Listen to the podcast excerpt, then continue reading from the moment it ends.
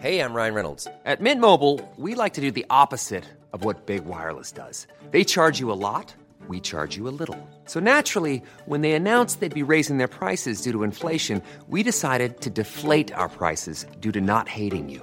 That's right. We're cutting the price of Mint Unlimited from $30 a month to just $15 a month. Give it a try at mintmobile.com slash switch. $45 upfront for three months plus taxes and fees. Promo rate for new customers for limited time. Unlimited more than 40 gigabytes per month. Slows. Full terms at mintmobile.com.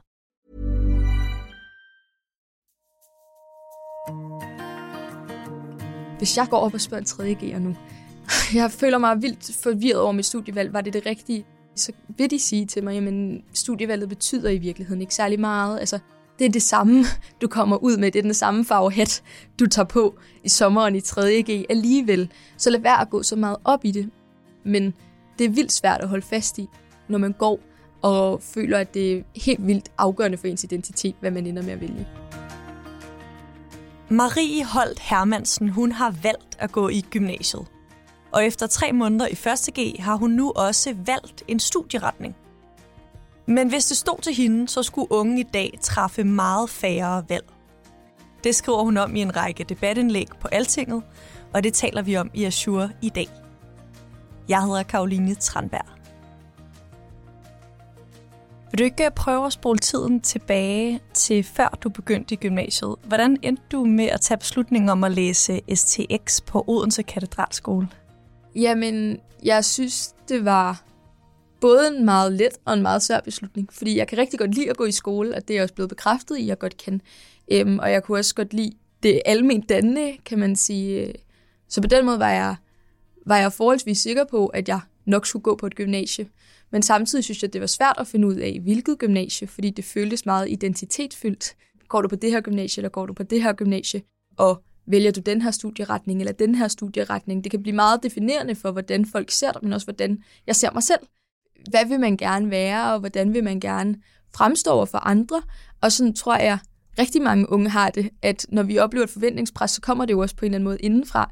Men jeg tror også, det er et udtryk for, at samfundet også stiller rigtig mange spørgsmål. Altså, der var jo ikke nogen voksne, der mente det ondt, når de spurgte mig, hvad jeg gerne ville, eller når de nu spørger mig, hvad jeg gerne vil.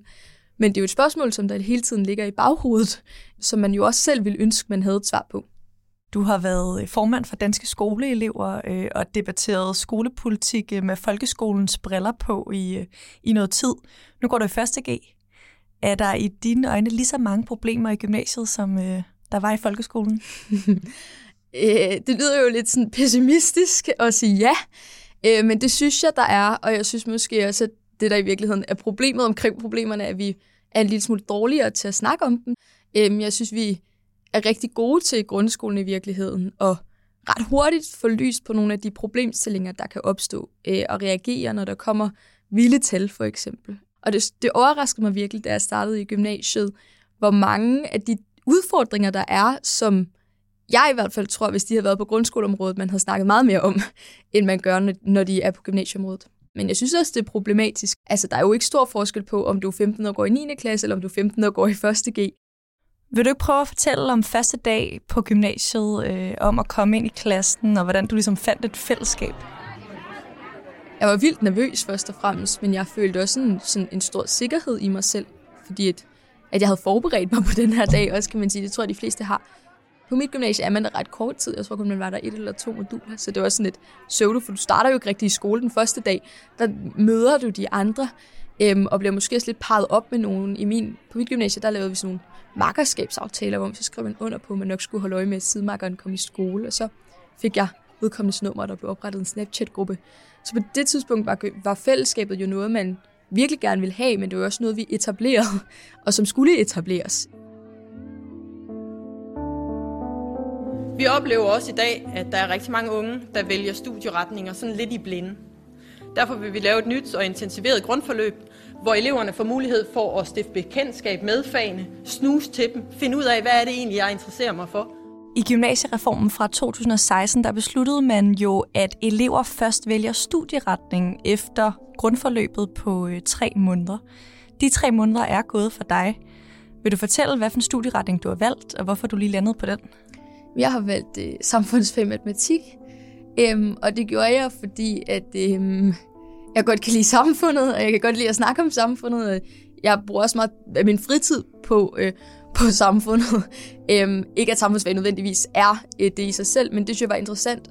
Øh, og så valgte jeg matematik, både fordi, at jeg godt kan lide matematik og gerne vil have de færdigheder, men også fordi, og det er super toxic, men fordi jeg tænkte, det var måske lidt mere klogt, eller sådan rigtigt, end at vælge samfundsfag engelsk for eksempel. Jeg synes også, at når jeg siger samfundsfag matematik, så er der også flere, der nikker anerkendende og siger, godt, der er også noget matematik i den ombæring, ikke? Så jeg tror både, det var fordi, det var det, jeg gerne ville, men også fordi, at jeg følte, det var et valg, jeg godt kunne stå på mål for, når jeg skulle præsentere det for andre.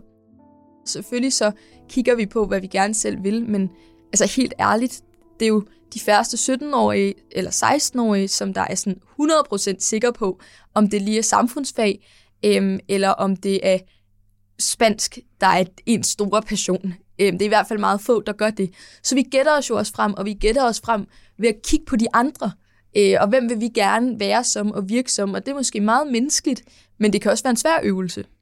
Vil du så ikke fortælle om første skoledag, efter du havde valgt den her studieretning, altså efter grundforløbet var slut? Mm. Det var en meget anden oplevelse, synes jeg. Jeg kendte jo gymnasiet for det første. Øhm, og man, altså, jeg kendte også flere mennesker på gangene, og jeg havde nogen at vende tilbage til fra min grundforløbsklasse og lige evaluere oplevelsen med. Øhm, men jeg synes også, det var præget af, at vi jo alle sammen lidt var blevet tvunget væk fra et sted, hvor vi lige var begyndt at have det godt. Altså det der med, at man, man kommer i en grundforløbsklasse, man bruger tre måneder på, nu man startede gymnasiet, nu skal man give den. Altså nu skal man leve det der ungdomsliv, som vi ser og hører om. Og så går man all in på at skabe det, og så lige pludselig så sidder man, og så skal man starte forfra.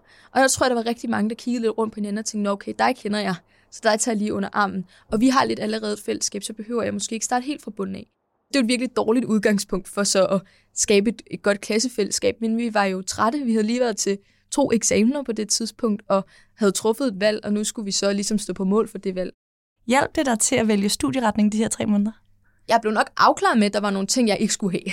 Øh, det tror jeg godt, jeg vil være ærlig omkring. Det er jo ikke, fordi det var ligegyldigt. Men hvis jeg havde skulle vælge, inden jeg startede, havde jeg også sagt, at jeg nok ville vælge samfundsfag matematik.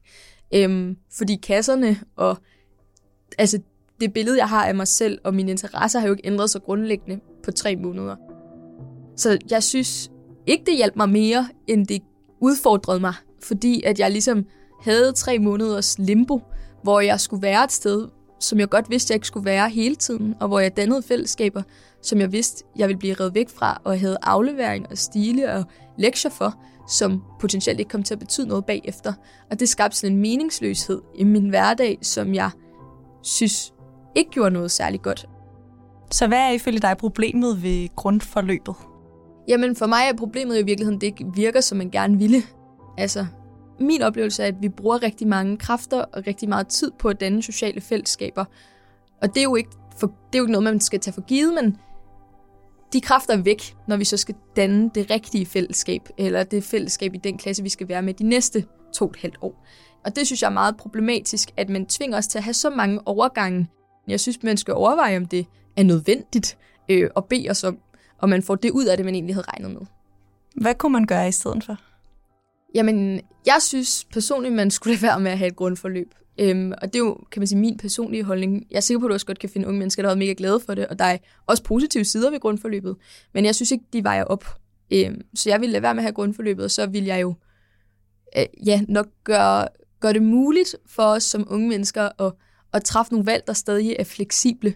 Det man øhm, vinder ved at lade vores sociale fællesskaber blomstre fra starten af, det tror jeg er så meget mere, end det man ville tabe ved at skulle finde en måde at gøre det mere fleksibelt på.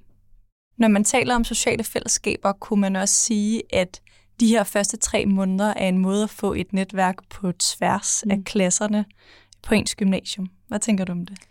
Det tænker jeg helt klart også nok den mest positive ting, jeg kan få øh, øje på. Øh, jeg hilser stadigvæk på alle de mennesker, jeg gik grundforløb med på gangene, og nogle af dem er jeg også rigtig gode venner med. Så selvfølgelig. Men jeg tror godt, man kan skabe det fællesskab på andre måder. Vi har også, altså vi har valgfag, vi har alle mulige forskellige indsatser, der skal altså sikre et fællesskab, og vi mødes på tværs. Og det tror jeg er en opgave, skolerne sagtens kan løse øh, på en anden måde end gennem grundforløbet. En del af det her handler, som jeg hørte, også om valg og sådan, øh, muligheder og frihed.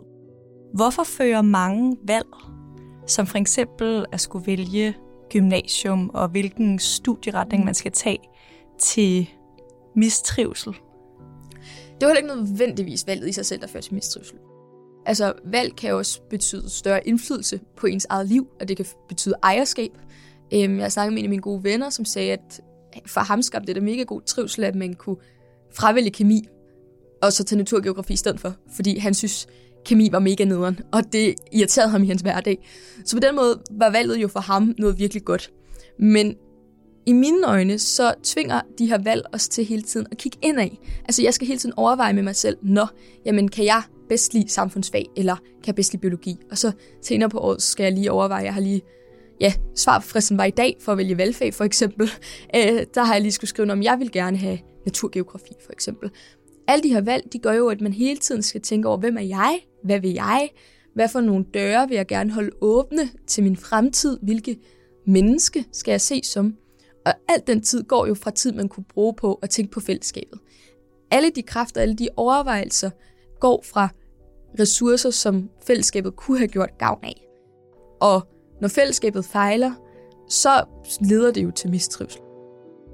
Du skriver også i dit indlæg på Altinget, at øh, følelsen af FOMO og de mange valg er en del af mm. forklaringen mm. på unges mistrivsel.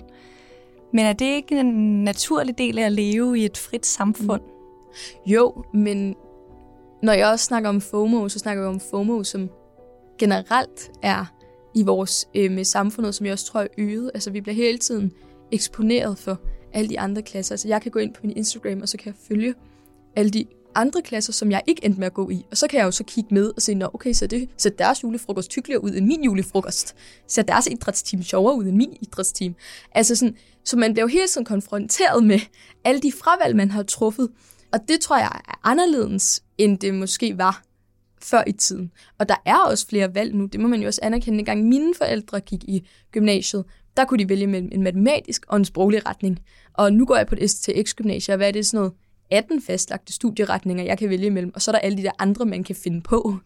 Øhm, og det er trods alt andet ret mange flere valg, når jeg så samtidig skal vælge en HHX og en HTX. Så på den måde er der jo flere ting, man kan risikere at gå glip af.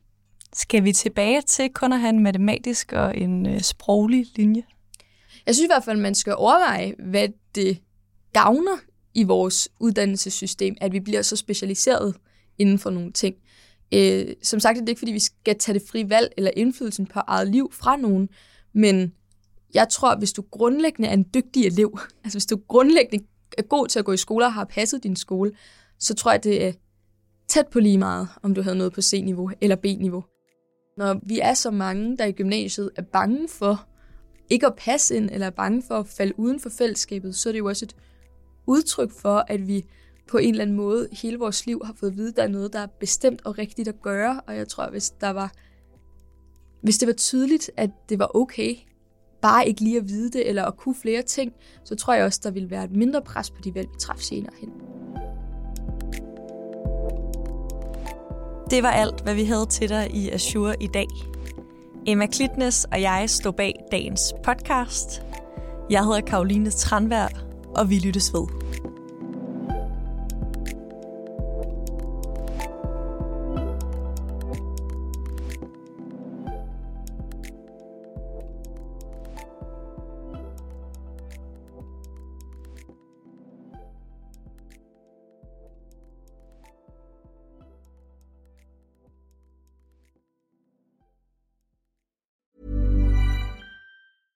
Selling a little or a lot?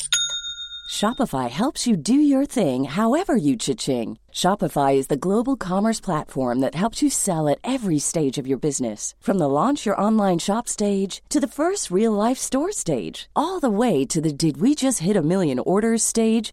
Shopify is there to help you grow. Shopify helps you turn browsers into buyers with the internet's best converting checkout. 36% better on average compared to other leading commerce platforms because businesses that grow grow with Shopify. Get a $1 per month trial period at Shopify.com slash work. shopify.com/work.